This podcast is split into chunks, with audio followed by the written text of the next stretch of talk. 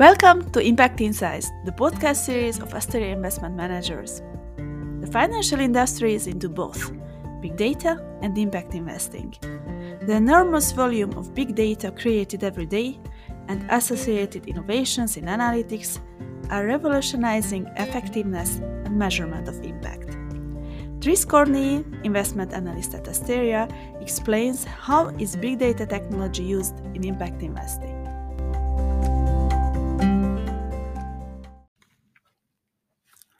Big data technology is already commonly used to create data driven investment models that evaluate public companies on the basis of fundamentally or economically, economically motivated investment teams.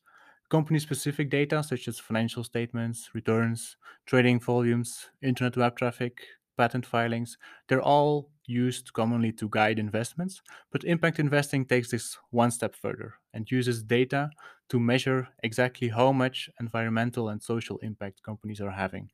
Examples of such data include business line revenues, the energy generation mix, the value chain of products and services, or alternatively, textual data such as news and research articles or patent filings.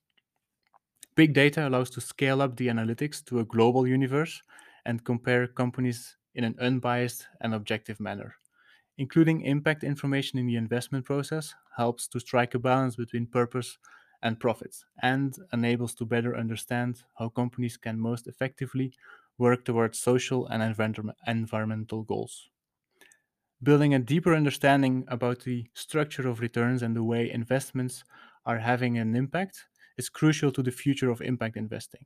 Having unbiased data and broad coverage is essential, and if this keeps improving, as it currently does, it is likely that data driven impact investing will become more mainstream.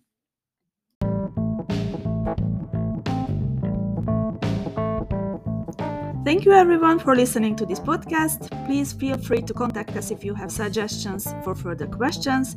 If you enjoyed this episode and you like to help support the podcast, please share it with others, post about it on social media, or leave a rating or a review. Thanks again, and we'll see you next time.